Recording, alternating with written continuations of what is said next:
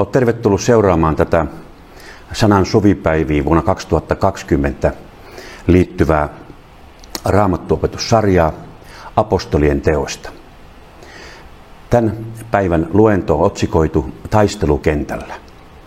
Ja mulla on käsittelyssä luvusta viisitoista lukuun kahdeksantoista olevat tapahtumat. Olen kuitenkin rajannut näitä ihan selkeästi.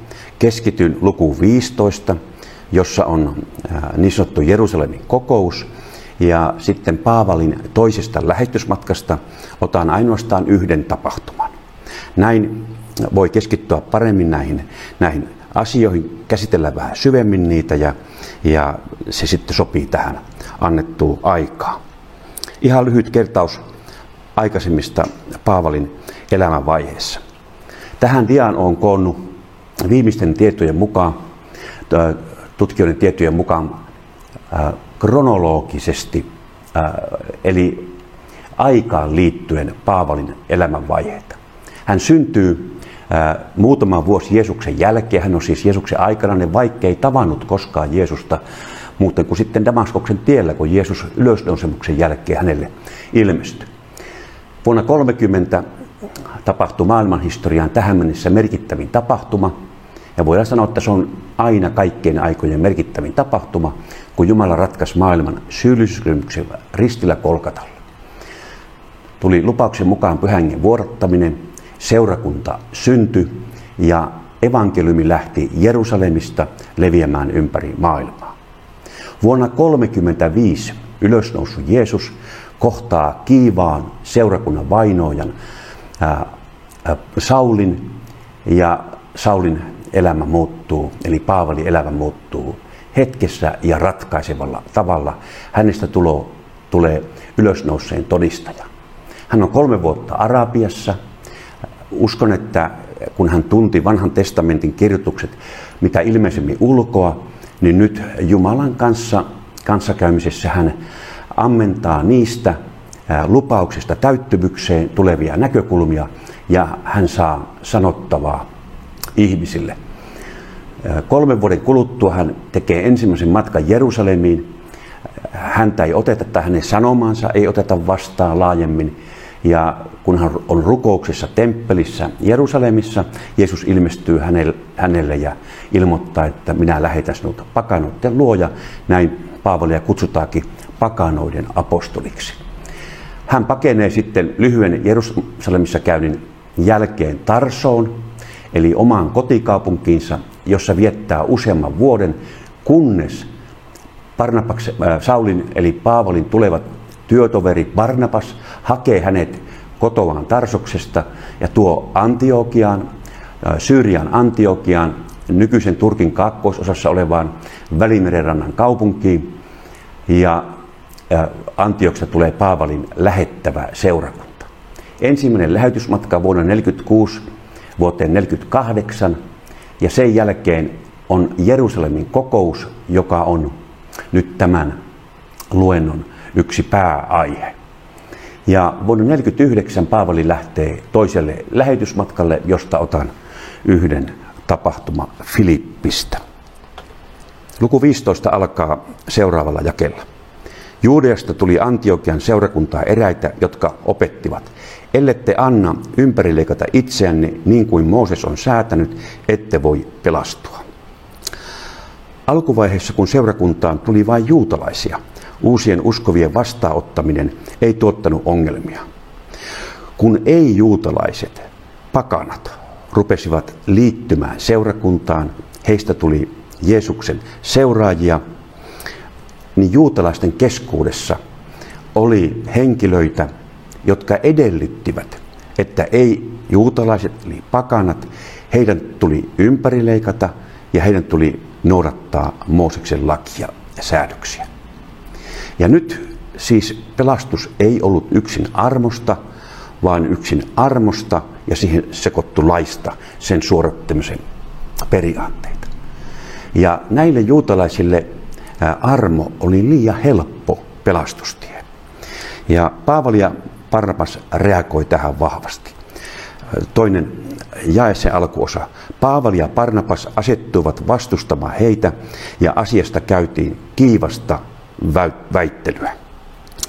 Galatalaiskirjeessä, jonka ilmeisesti Paavali kirjoitti Galatan seurakunnalle ennen Jerusalemin kokousta, jossa hän puolusti juuri sitä näkökulmaa, että pelastus tulee yksin armosta, Jumalan hengentäyteys yksin armosta, ilman omia suorituksia, uskossa Jeesukseen Jumalan rakkauden tähden.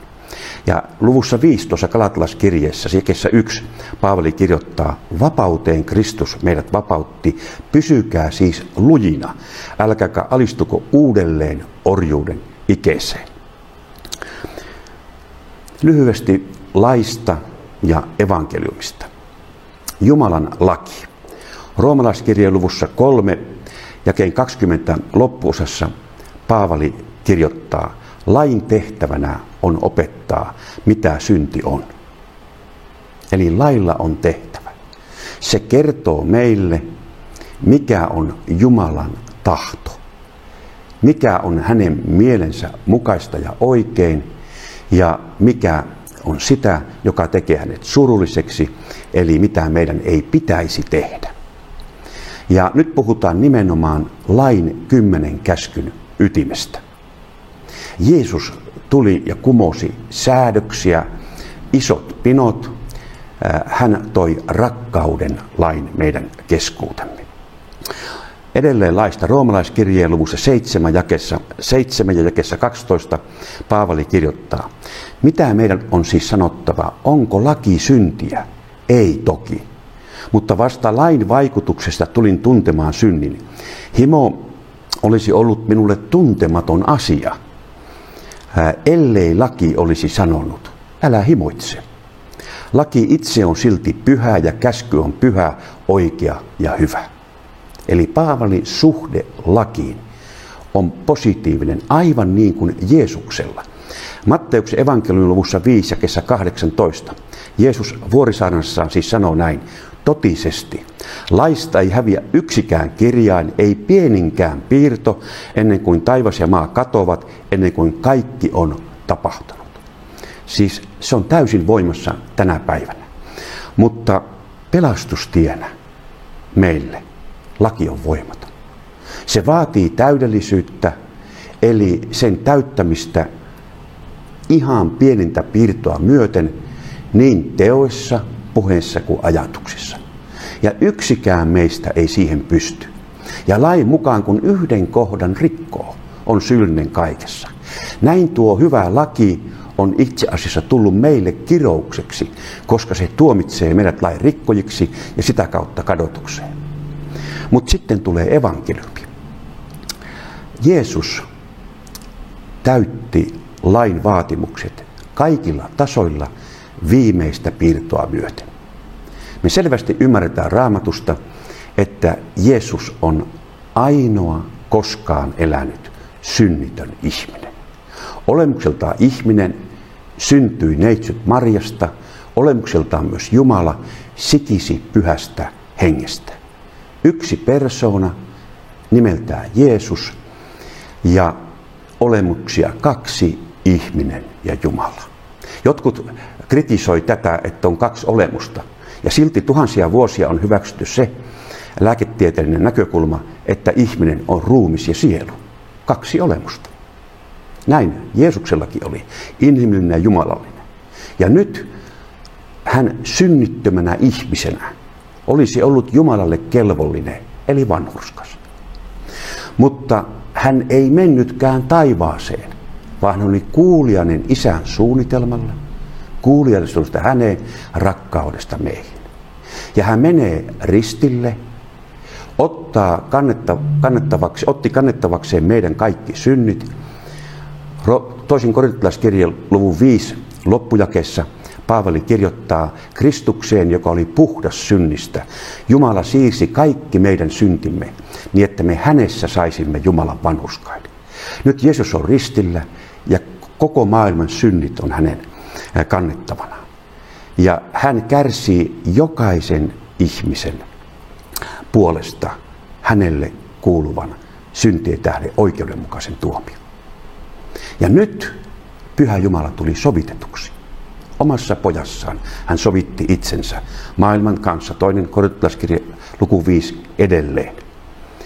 Ja näin Pyhä Jumala voi pyhyyttää loukkaamatta, rakastaa täydellä Isän rakkaudella jokaista ihmistä, joka tunnustaa tämän, tunnustaa syntinsä, uskoo ne anteeksi. Ne saa anteeksi, koska Jeesus on lunastanut, eli ostanut sut pois, minut pois Jumalan oikeudenmukaisen tuomion alta. Jumala armahtaa, hän on sovitettu, hän armahtaa jokaisen, joka Jeesukseen turvaa. Ja silloin on sisällä pelastuksessa, on Jumalalle kelvollinen anteeksiannon kautta, Jumalalle kelvollinen eli vanhurskas. Näin lailla on oma tehtävä. Se kertoo Jumalan oikeudenmukaisen pyhän tahdon ja se osoittaa, että me ei kyetä sitä täyttämään täydellisesti. On yksi välimies, ihminen Jeesus Kristus, joka on tullut ja kärsinyt meille kuuluvan tuomion ristillä meidän sijaisena ja nyt meidän tuomiomme on täytetty. Uskomalla tämän, turvaamalla Jeesukseen, me saadaan anteeksi ja ollaan sisällä pelastuksessa. Näin lain ja evankeliumin tehtävät, molempia tarvitaan. Jeesus itse oli täynnä armoa ja totuutta. Nyt Galatalaiskirjeessä Paavali kirjoittaa seuraavalla tavalla. Käytän tässä aikaisempaa Raamatun käännöstä, eli Raamatun käännöstä vuodelta kolmekymmentäkahdeksan. Galatalaiskirje luku kolme ja kaksikymmentäneljä. Niin muodoin on laista tullut meille kasvattaja Kristukseen, että me uskosta vanhurskauksi tulisimme.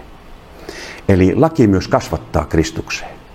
Se osoittaa minulle, se osoittaa meille, että me ei olla armahdettuina syntisinäkään lainkaan täydellisiä Jumala edessä, vaan me To, se osoittaa, että, että monessa asiassa meidän teot, puheet, puhumatta jättämiset ää, murehduttavat Jumalaa. Ja näin me saamme mennä tuolle anteeksiannon lähteelle, eli ristin juurelle. Tunnustaa tämä. Ja ensimmäisessä Johanneksen kirjeessä luvussa yksi, ää, siinä vakuutetaan meille, että, että kun me näin tehdään, niin Jeesuksen, hänen poikansa veri puhdistaa meidät kaikista synnistä. Ja alkukielen tuntijoilta on oppinut, että se on pre, jatkuvassa preeses muodossa, eli silloin kun me vaelletaan valossa, eli yhteydessä Jumalaan, jossa tulee myös tämä puoli meistä esille, että me ei olla täydellisiä ja me mennään tuolle anteeksiannon lähteelle, niin silloin tuo Jeesuksen veri, se puhdistaa alati meitä. Me ollaan puhdistettuja hänessä, hänen veressään, johon tuun palaamaan myös tässä luennossa vielä tähän veriteemaan. Näin Jumalan henki kirkastaa armoa, kirkastaa totuutta ja ennen kaikkea totuutta minusta itsestä ja Kristuksesta. Ja mä pääsen iloon ja vapauteen siitä, että mä saan vaeltaa armossa. Mä ajattelen, että valkeudessa vaeltaminen yhteydessä Jumalaa, jossa näkyy, näkyy se minun pimeämpi puoli ja näkyy tuo Jeesuksen kirkas loistava valo, niin tuo valkeudessa vaeltaminen on, on, on myös armossa vaeltamista. Ja jotenkin tämä meille tuttu Luukkaan evankeliumin luku viisitoista, jossa on tämä ää, kaksi kadonnutta poikaa ja tämä nuorempi poika, joka vahvasti loukkaa isänsä omilla teoillaan ja lähtee matkoille ja elää aivan toisella tavalla, kun isä olisi halunnut. Ja, ja kuitenkin hän sitten menee itseensä ja, ja ajattelee, että kun kaikki nyt on menetetty, niin isän kodissa oli hyvä olla. Tajanpa lähteä takaisin. Ajatus on tämä. Ja hän päättelee näin, että, että hän lähtee ansaitsemaan palvelijana paikkansa tuossa perheyhteisössä isänsä kodissa. Mutta mitä isä on tehnyt? Koko ajan odottanut poikaa palavaksi. Ja nyt hän ikään kuin luurii ja kattelee, että joko poika tulisi. Ja kun hän kaukaa näkee pojan, niin hän lähti, niin hän lähti isänsä luo, siis tämä poika. Kun poika vielä oli kaukana, isä näki hänet ja heltyi. Hän juoksi poikaa vastaan, sulki hänet syliinsä ja suuteli häntä. Poika palasi isän kotiin. Ei tarttunut mitään tekoja, ei temppuja, kun minä tahdon mennä isäni kotiin. Isä yllätti pojan, otti syliin. Ja pojalla oli kaikki lapsen oikeudet. Tämä on hyvä kuva armossa vaeltamisessa. Silloinkin kun on poikennut pois, niin isä vain odottaa kotona ja haluaa paljastaa isän rakastavat kasvot ja ottaa syliin ja, ja monella tavalla eheyttää ja hoitaa meitä ja, ja viedä kotiin saakka. Tämä armossa vaeltamisen suhteen, äh, mulla on, äh, tässä on väärä Raamatun kohta, mulla jäänyt leikkaa liimasysteemillä. Tämä on Tiituksen kirjeen luvusta kaksi, jae kolmetoista. Jumalan armo kasvattaa meitä on otsikoitu nykykäännöksessä. Tai on voinut kyllä itsekin laittaa tämän otsikon näin. Ja tämä kuuluu, Jumalan armo on näitä ilmestynyt pelastukseksi kaikille ihmisille ja se kasvattaa meitä hylkäämään jumalattomuuden ja maailmalliset himot ja elämään hillitysti, oikeamielisesti ja Jumalaa kunnioittain tässä maailmassa, kun odotamme ää, autuaalisen toivomme toteutumista, suuren Jumalan ja vapahtajamme Jeesuksen Kristuksen kirkkauden ilmestymistä. Eli tuota seuraavaa maailmanhistorian huippukohtaa, kun Jeesus palaa hänen toinen tulemuksensa. Silloin me muutumme hänen kaltaiseksi, pyyhitään kyyneleitä ja alkaa uusi maailman vaihe. Ja siinä mainitaan, Jumala armo kasvattaa meitä. Mä luulen, että suurin tehtävä pyhällä hengellä, enkä luule vain, rohkenen sanoa, että se on kirkastaa Jeesus Kristus niin, että me ymmärrämme Jumalan armon meitä kohtaan. Ja Jumalan hyvyys on se voima, joka tekee muutosta meidän elämään. Vaikka se prosessi kulkee läpi koko elämän, niin jotain semmoista voi jäädä pois, joka rikkoo minua, on Jumalan tahdon vastaista ja rikkoo mun lähellä olevia ihmisiä. Jumalan hyvyys ja Jumalan armo kuuluvat vahvasti yhteen ja nämä ovat näin rohkeina ajatella kasvattavia tekijöitä. Tämä kysymys, elänkö armon vai lain alla, se ei ole ollenkaan huono kysymys joskus tehdä itselle.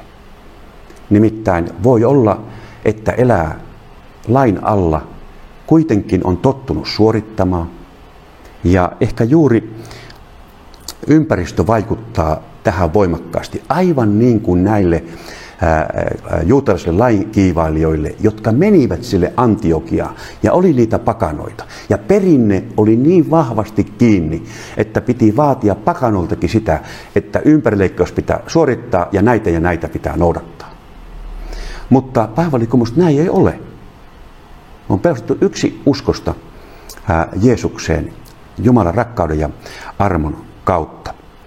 Mutta jos ympäristössä on ollut ää, julistuksen painotus ja opetuksen painotus on ollut hyvin semmoista voimakkaasti lakihenkistä ja vaatimuksia asettavaa, niin, niin, niin voi olla, että ei pääse oikein näkemään sitä Jumalan armoa ja hyvyyttä.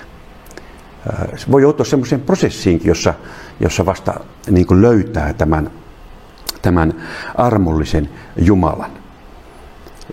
Vastapainona sitten on taas se, että, että Jumalan sana ei ole läsnä ollenkaan, tai sitä ei kunnioiteta, niin eletään laittomuudessa. Ja sieltäkin Jumala haluaa pelastaa siihen elämään ja vapauteen, jossa, jossa ihmisellä on hyvä olla. Ja sitten menneisyyden vaikutus, ehkä tämä liittyy juuri siihen, mitä sanoin niihin juutalaisiin lainkiihkoilijoihin, ehkä tuo edelliseenkin. Mutta menneisyyden vaikutus siinäkin suhteessa, että jos on saanut rakkautta ja hyväksyntää, niin on helpompi nähdä Jumalan rakastavana isänä. Jos tällaista ei ole, niin, niin voi olla, että sen joutuu ikään kuin sen prosessin käymään. Jumala voi tehdä ihmeenkin ja asiat on sillä kertaa. Jumalan henki voi koskettaa, antaa ihmeellistä iloa ja riemua, täyttää siis meidät, Jumala voi täyttää hengellään voimallisesti ja, ja, ja se Jumalan hyvyys tulee sillä tavalla niin kuin konkreettiseksi läsnä olevaksi. Mutta monta kertaa joutuu myös sellaisiin prosesseihin, jossa joutuu käsittelemään asioita, jotka on elämässä olleet haavoittavia. Hyljetyksi tulemisen tunteita, vaatimuksia Ja, ja niistä ei välttämättä ole niin helppo päästä irti, ne on syvässä tunnemaailmassa. Ja silloin voi olla, että tarvii ihan apua, ihan sieluhoitoa, terapiaa ja, ja tämä kaikki rukouksen kanssa. Uskon, että löytyy Jumalan Isän rakastavat kasvot. Ja juuri tämmöinen vaatimusten ja tai ankaruuden piirissä elänyt helposti siirtyy myös Jumalasuhteeseen. Jumala on ankara ja vaatii koko ajan. Hän ei ole ankara eikä vaadi, vaan hän on lempeä, kärsivällinen, pitkämielinen. Hän on myös pyhä ja oikeudenmukainen. Silloin kun hän ohjaa meitä elämänvaihden kautta, jos hän haluaa pysäyttää niin, että hänen puoleen käännytään ja hän saa isänä auttaa, hoitaa ja, ja me saamme tehdä matkaa yhdessä Jeesuksen, yhdessä elävän Jumalan ja toinen toistemme kanssa ja, ja monta kertaa me tarvitaan ää, toistemme apua. On upeaa, jos on ää, lähipiirissä ystävä tai ystäviä, joten kanssa voi jakaa syviäkin sisäisiä tuntoja ja ajatuksia ja, ja sillä tavalla ää, jakaa, jakaa asioita, iloja ja kipuja. Mutta palataan lukuun viisitoista. Paavali lähtee seurueineen Jerusalemiin selvittämään tätä kiistakysymystä. Ja Jerusalemissa meininki juutalaisten lainkiihkoilijoiden puolelta jatkuu samanlaisena. Apostolien teot luku viisitoista jae viisi. Eräät uskoon tulleet fariseukset puuttuivat asiaan ja sanoivat, että kääntyneet pakanat oli ympäri leikattava ja velvoitettava noudattamaan Mooseksen lakia. Näin Jerusalemissakin osa porukasta lähtee tähän mukaan. Mutta sitten syttyy lamppu Pietarilla. Pietari muistaa, mitä tapahtui roomalaisen sadanpäällikkö, eli komppanian päällikkö Korneliuksen kodissa. Pietari vastentahtoisesti, mutta Jumalan selkeästi niin kehottaessa. Luvussa kymmenen tämä on meille kerrottu. Hän menee tuon pakanan kotiin, koska Jumalan oli päättänyt. Lain mukaan hän saastuttaisi itsensä. Ja siellä hän rupeaa julistamaan ja Jumalan pyhä henki laskeutuu Korneliuksen kotiin. Kaikki täyttyvät pyhällä hengellä ja puhuvat uusilla kielillä. Ja Pietari tajuaa, että, että nämä saivat pyhän hengen, uskon ja pelastuksen samalla tavalla kuin hekin. Yksin armosta nämä ei-juutalaiset pakanat. Tätä voisi kutsuakin pakanoiden helluntaiksi. Ja nyt Jumala vakuutti Pietarin siitä, että pakanallekin on ovi auki seurakuntaa, jossa, jonka muodostaa yhdessä ei-juutalaiset, eli pakanat ja juutalaiset, kaikki ovat tervetulleita Jeesus oven kautta tähän yhteisöön. Ja tämä kerrotaan meille luvussa viisitoista ja seitsemän yhdeksän tällä tavalla. Kun väittely oli kestänyt pitkään, Pietari nousi puhumaan ja sanoi, tämä on siis se lampusyttyminen. Jumala muistuttaa, veljet, te tiedätte, että Jumala on jo aikoja sitten teidän keskuudessanne tehnyt valintansa. Hän on antanut pakanoiden kuulla minun suustani evankeliumin ja tulla uskoon. Jumala, joka tuntee kaikkien sydämet, osoitti hyväksymänsä heidät vuodattaessaan pyhän hengen, he, hengen heihin yhtä lailla kuin meihinkin. Hän ei tehnyt mitään eroa heidän ja meidän välillämme, vaan puhdisti heidän sydämensä uskolla. Näin Paavali rohkaisee kuulijakuntaa siihen, että pakanoita ei pidä ympärileikata, heiltä ei pidä edellyttää Mooseksen lain vaatimuksia, vaan he ovat sisällä pelastuksessa yksin armosta, uskon kautta Jeesukseen. Sitten tuossa luvussa viisitoista kestä kymmenen jakeen kaksitoista alkuosa, siinä puhuu Jaakob. Hän on Jeesuksen, yksi Jeesuksen veljistä ja hän on tuleva Jerusalemin seurakunnan johtaja. Ja näin sitten Paavali puhuu näille juutalaisille lainkiihkoilijoille. Miksi te siis nyt uhmaatte Jumalaa ja panette opetuslasten harteille ikeen, jota eivät meidän isämme, emmekä me itse ole jaksaneet kantaa? Hän on hyvin rehellinen. Mehän uskomme, että meidät pelastaa yksin Herra Jeesuksen armo samalla tavoin kuin heidät. Koko joukko vaikeni, kaikki kuuntelivat Barnabasta ja Paavalia. Viisauden sanoja. Ja loppujen lopuksi tulee sitten kokouksen johtopäätös. Kirja Antiokian, Syyrian ja Kilikian veljille. Eli tätä sanomaa Paavali vei toisella lähetysmatkalla useissa paikoissa. Hän otti sen esille. Meille kerrotaan ainakin kaksi kertaa Antiokian jälkeen, että he kehottivat noudattamaan tätä säännöstä. Apostolit viisitoista, jakeet yhdeksäntoista ja kaksikymmentä. Tästä syystä ei mielestäni pidä hankaloittaa niiden elämää, jotka vieraista kansoista kääntyvät Jumalan puoleen. Meidän on kuitenkin lähetettävä heille kirje ja kehotettava heitä karttamaan sellaista, minkä epäjumalan palvelus on saastuttanut, sekä haureutta, verta ja lihaa, josta verta ei ole laskettu. Ja tämä epäjumalan palvelus täsmentyy luvussa jakeessa kaksikymmentäyhdeksän, käytän vanhempaa kirkkoraamattua, eli raamatun käännös vuodelta kolmekymmentäkahdeksan, että kartatte epäjumalille uhrattua. Ja sitten verta ja lihaa, josta veri on vielä laskettu, ja hauretta. Eli tämä oli se johtopäätös, ja tämä kirje lähti sitten Paavalin hänen seuransa mukana Antiokian seurakunnille, ja sieltä lähti muutamia veljiä. Mainitaan muun muassa Silas, joka oli Paavalin työtoveri, ja veljet lukivat tämän kirjeen.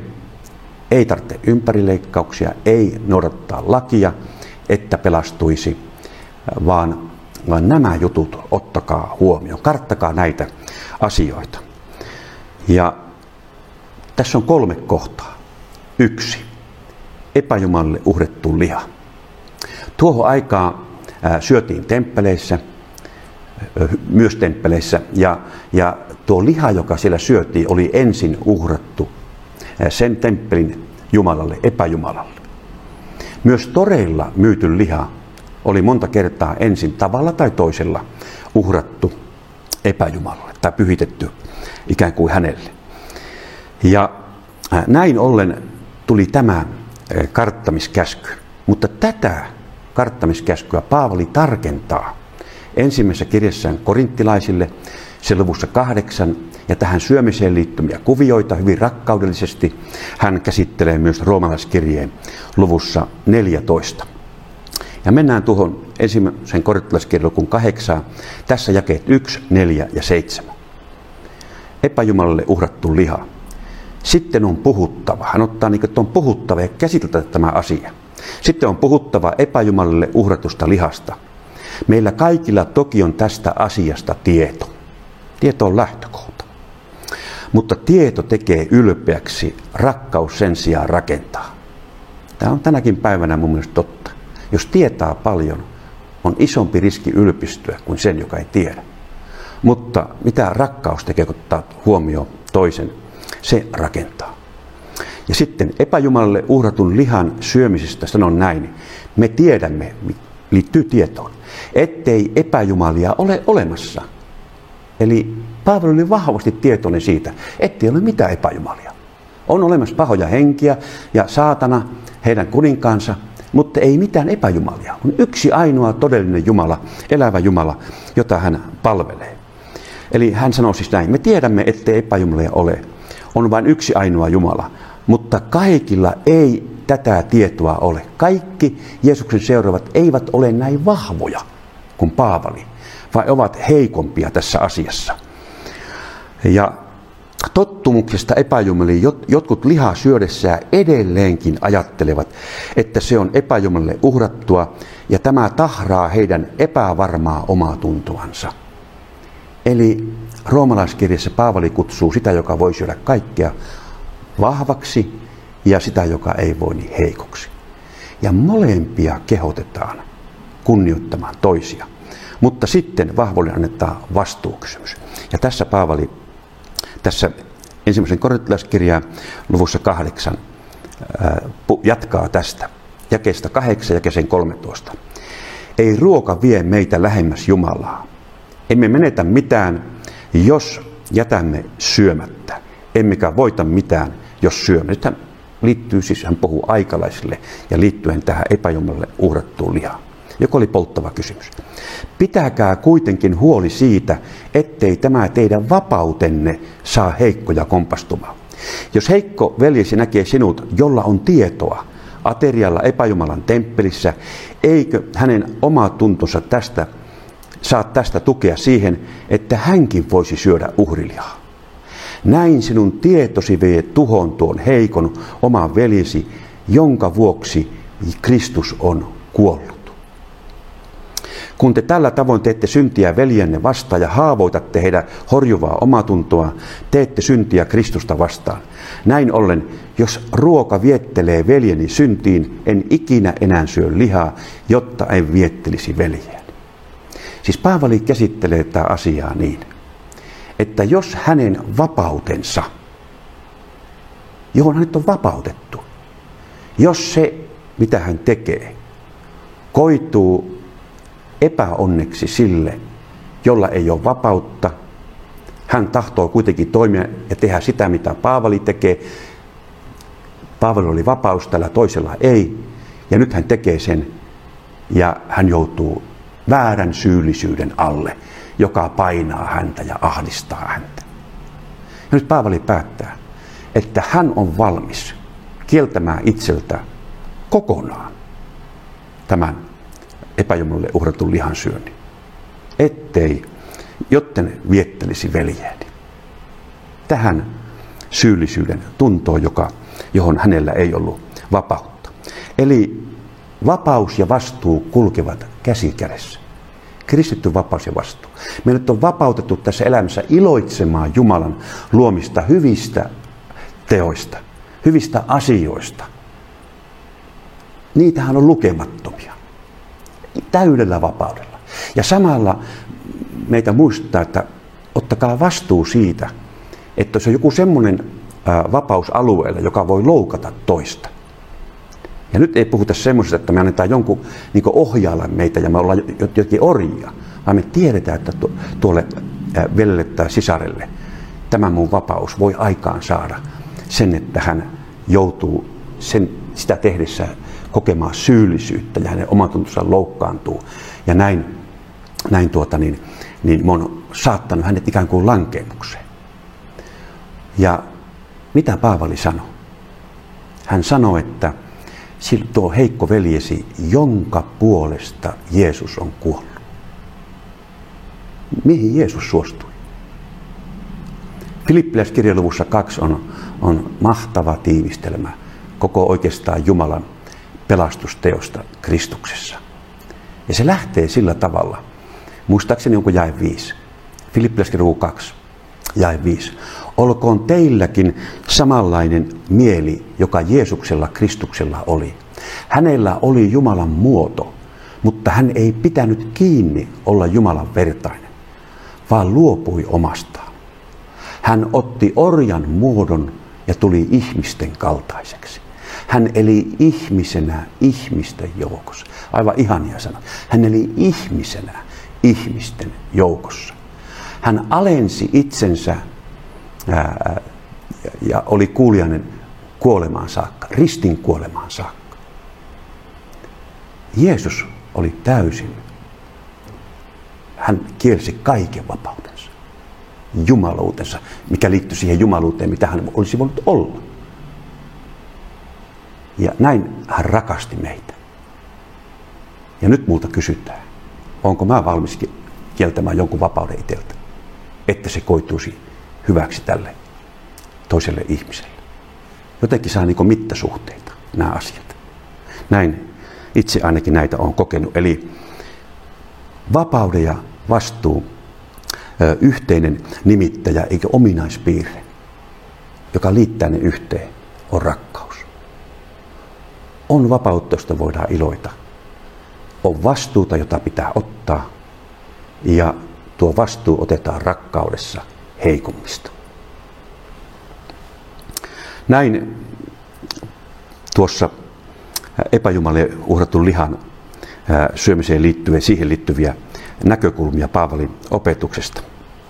Toinen oli, mitä Raamattu, mitä tuo Jerusalemin kokous kehotti karttamaan, eli, eli haureutta. Ja nyt juuri tähän epäjumalien, epäjumalan palvelukseen liittyi niin sanottu temppeliprostituutio. Se oli hyvin yleistä ja tyypillistä. Ja siellä harrastettiin seksiä tuohon epäjumalan palvontaan liittyen, siis tuntemattomien ihmisten kanssa. Ja se meni vähän sikisoki ja sekaisin tuo kuvio siellä. Se oli hyvin semmoista, semmoista tuota niin, ei Jumalan tahdon mukaista toimintaa. Ja Raamatun ilmoitus seksuaalisuudesta on hyvin johdonmukainen. Se on lahja, joka on tarkoitettu avioliittoon. Se on tarkoitettu avioliittoon miehen ja naisen välille. Ja avioliitto on taas tarkoitettu elämän läpi kestäväksi liitoksi, miehen ja naisen väliseksi liitoksi. On t- tilanteita, jolloin avioero voi olla parempi ratkaisu. Ja näin Raamattukin antaa sille ikään kuin luvan ää, tietyissä tilanteissa. Mutta lähtökohta ja ihanne on, että avioliitot ja perheet pysyvät rikkoutumattomina. Ja tätä pyydettiin haudetta karttamaan. Ja kolmas kohta, verta ja lihaa, josta verta ei ole laskettu. Ja veri on aivan ytimessä Raamatun ilmoituksessa, kun puhutaan pelastuksesta. Raamattu on verinen kirja tässä mielessä, mutta tämä veren merkitys on erittäin suuri ja menee syvälle. Ja joitakin näkökulmia elämän ja sielun yhteys, miten Raamattu sen, sitä meille raottaa. Ensimmäisen Mooseksen kirjassa luvussa, kaksikymmentäseitsemän, luvussa kaksi ja kesä seitsemän seuraavat sanat. Silloin Herra Jumala teki maan tomusta ihmisen ja puhalsi hänen sieraamiinsa elämän hengen, ja niin ihmistä tuli elävä sielu. Tämä sielu-sana, palaan siihen kohta.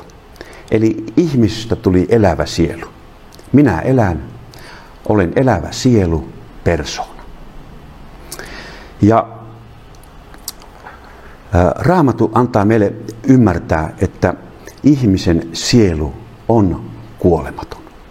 Me elämme ikuisesti. Elämme nyt tässä ajassa, ja uskossa Jeesukseen meidän toivomme on ikuinen elämä uudessa luomakunnossa. Raamatun mukaan ilman Jeesusta ihmiset elävät ilman toivoa. Ensimmäisessä Tessalonikalaiskirjeessä luvussa neljä, jakeessa kolmetoista kahdeksantoista se on otsikoittu, kun Herra tulee. Ja se alkaa tuo jakso, se liittyy Jeesuksen paluuseen, hänen toiseen tulemukseensa. Tahdomme, veljet, teidän olevan selvillä siitä, mitä tapahtuu kuoleman uneen nukkuville, jotta ette surisi niin kuin nuo toiset, joilla ei ole toivoa. Ihmisen kuolemattoman sielun päämäärä on joko ikuinen elävä uudessa taivaassa ja uudessa maassa. Sinne Jeesus on avannut oven. Toinen vaihtoehto on ikuinen ero Jumalasta, kadotus. Jeesus kutsui sitä myös helvetiksi, ja se on ikuista eroa Jumalasta. Ja ensimmäisessä Timoteos kirjassa luvussa kaksi ja kesä neljä Jumala tahtoo, että kaikki ihmiset pelastuisivat ja tulisivat tuntemaan totuuden. Sen takia me saamme pitää esillä evankeliumin sanaa. Johanneksen evankeliumin luvussa kolme ja kesä kuusitoista seitsemäntoista on tuttu pienosevankeliumi. Mitä Jumala on tehnyt?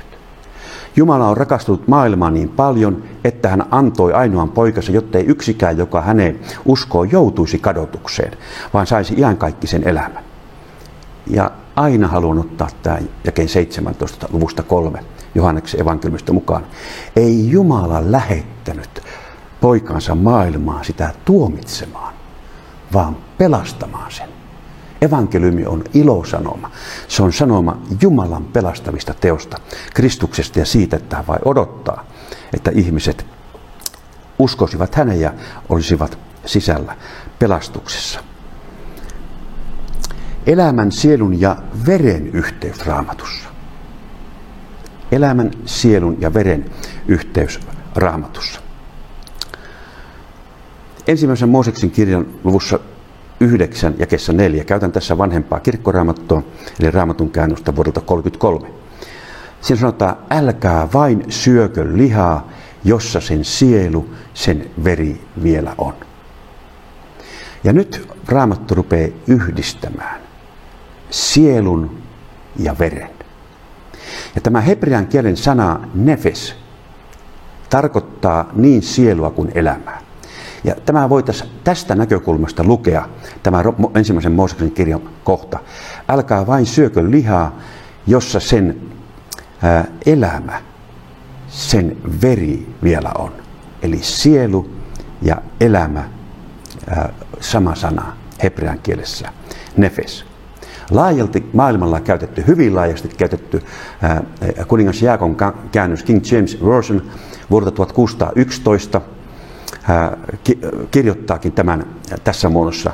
Mutta lihaa sen elämän kanssa, joka on sen veri, ette saa syödä. Ja uskon, että tästä Jumala Jaakobin kautta muistuttaa tuota kuulijakuntaa Jerusalemin kokouksessa. Edelleen ensimmäisen Mooseksen kirjan luku neljä ja kymmenen ja Raamatun käännös kolme kolme mukaan. Ja hän sanoi, mitä olet tehnyt? Kuule, veljesi veri huutaa minulle maasta.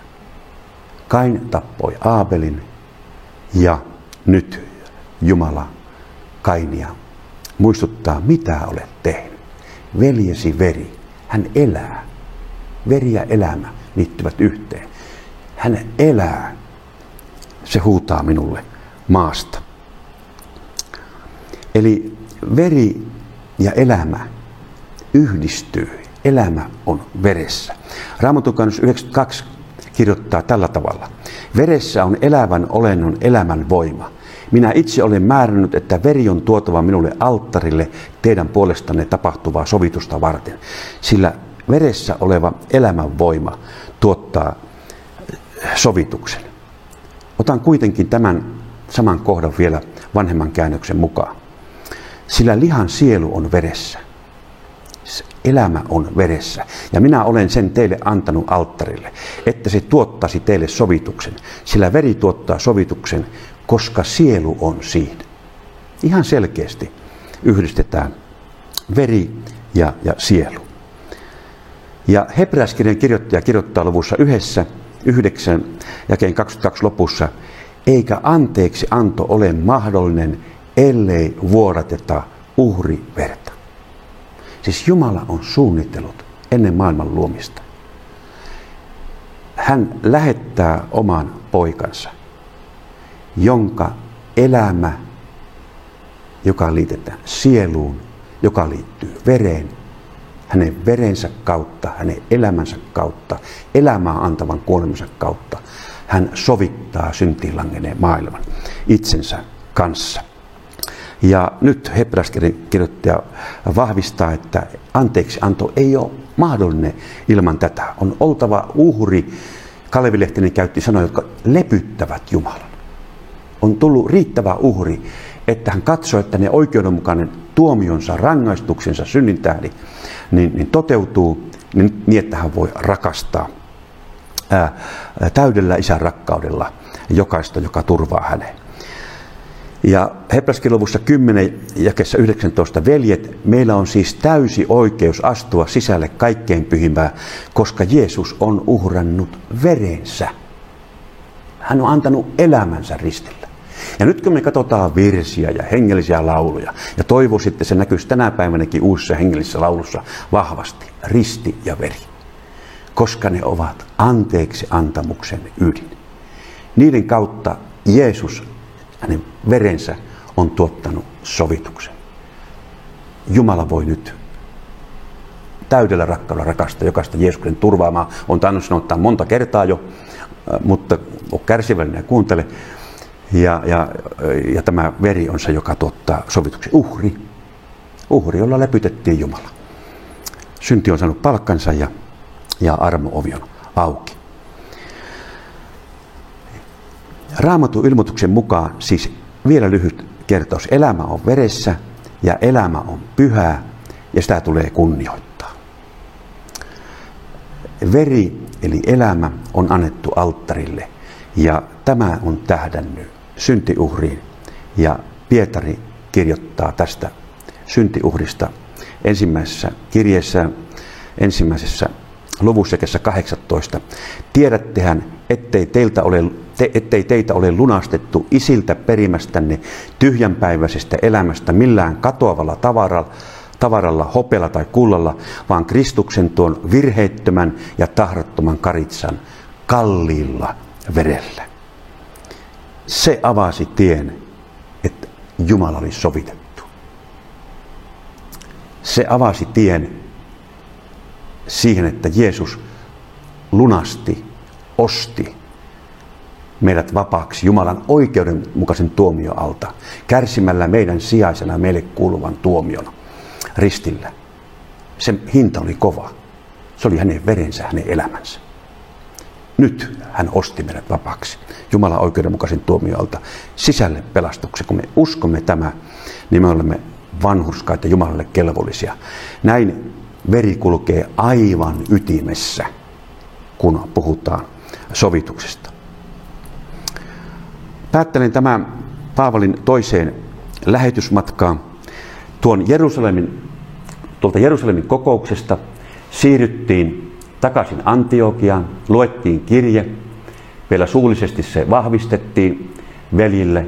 Ei tarvitse ympärileikata itseä, ei tarvitse noudattaa Mooseksen lakia, että olisi siellä pelastuksessa. Annettiin vaan nämä kolme ohjetta. Sitten Paavali jatkaa reissua ja hän saapuu ensimmäisen kerran Bosporisarmen tai hän ei tule Postopsalin kautta, vähän tulee laivalla Eurooppaan. Ja mennään Filippiin. Ja tuo Filippi oli tuohon aikaan, kun Paavali meni sinne, niin roomalainen varuskuntakaupunki. Mitä ilmeisemmin siellä oli hyvin vähän juutalaisia. Paavalihan aloitti aina, kun se oli mahdollista, niin oma julistuksensa juutalaisille ensin, sitten myös kreikkalaisille. Eli hän aloitti synagogista. Nyt hän ei aloita synagogasta. Mitä ilmeisemmin tuolla Filippistä, sieltä ei löydy kymmentä juutalaista miestä, koska se vaadittiin siihen, että voitiin perustaa synagoga.